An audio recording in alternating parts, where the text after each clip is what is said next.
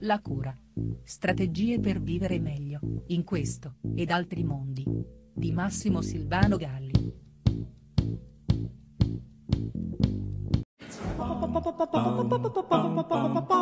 In questi giorni in cui siamo assediati dal virus Covid-19, il temuto elemento patogeno che sta mietendo più paura che vittime, non si può non riflettere su alcuni comportamenti anomali che l'anomalia della situazione scatena. Infatti tali comportamenti presentano, a mio avviso, evidenze collettive di ciò che colpisce in diversi modi i singoli soggetti che, per uno dei tanti motivi che la vita a volte ci riserva, finiscono per cadere in qualche buca e da lì chiedono aiuto a chi eh, come me si occupa eh, di supportare eh, queste persone, i loro atteggiamenti sono ovviamente noti ogni giorno emergono in studio dove vengono a cercare di risolvere appunto i loro diversi problemi. Quello eh, che non accade mai o accade rarissimamente è invece incontrare qualcuno che venga in studio prima di cadere nella sua personale buca, prima che il suo problema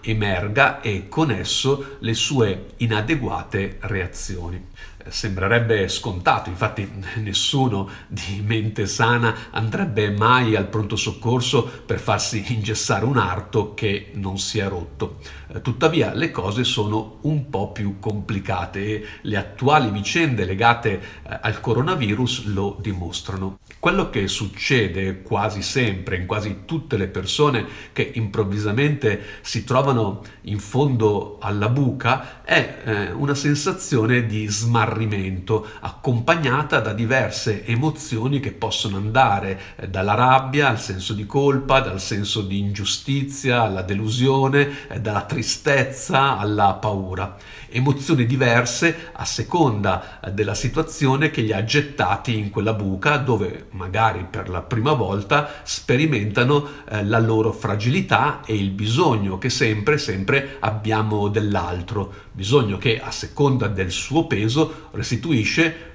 un senso di impotenza. Lì, in fondo alla nostra personale buca, improvvisamente sentiamo la nostra precarietà, avvertiamo traballare le certezze, sfuggire di mano ciò che prima era ben saldo, perdiamo la nostra identità che credevamo monolitica. Per questo, di fronte a tale disconoscimento, alcuni manifestano comportamenti anomali, ovvero che fino a quel momento sembravano non appartenergli. E allora Ecco in questi giorni lo spavaldo trentenne che fino a ieri pompava gagliardo i suoi muscoli in palestra attraversare guardingo l'androne della metropolitana, bardato con mascherina, occhiali eh, protettivi, sciarpa sulla mascherina, cappello, neanche stesse andando a combattere in Siria, o il neopensionato che fa razzia al supermercato, ha il carrello che strabocca di cibi eh, precotti e un'insana scorta eh, di Coca-Cola, che per inciso sarà quello che lo ucciderà davvero, altro che coronavirus, per non parlare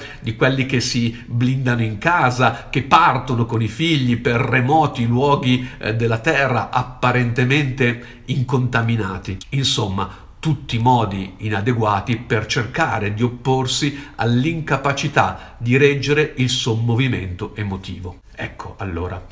le buche prima o poi arrivano ma saranno infinitamente meno di quelle che la nostra preoccupazione ci suggerisce, come bene spiega una ricerca della Pennsylvania State University che dimostra come ben il 91% delle nostre preoccupazioni risultano sempre, sempre infondate. Il problema dunque non sono mai i problemi, ma come reagiamo ai problemi. E per saper reagire adeguatamente ai problemi dobbiamo prepararci con anticipo, lavorare sulla nostra identità, abilitarci a gestire le nostre fragilità facendole diventare dei punti di forza, insomma, in poche parole, potenziare le nostre risposte interne. Chiamale se vuoi emozioni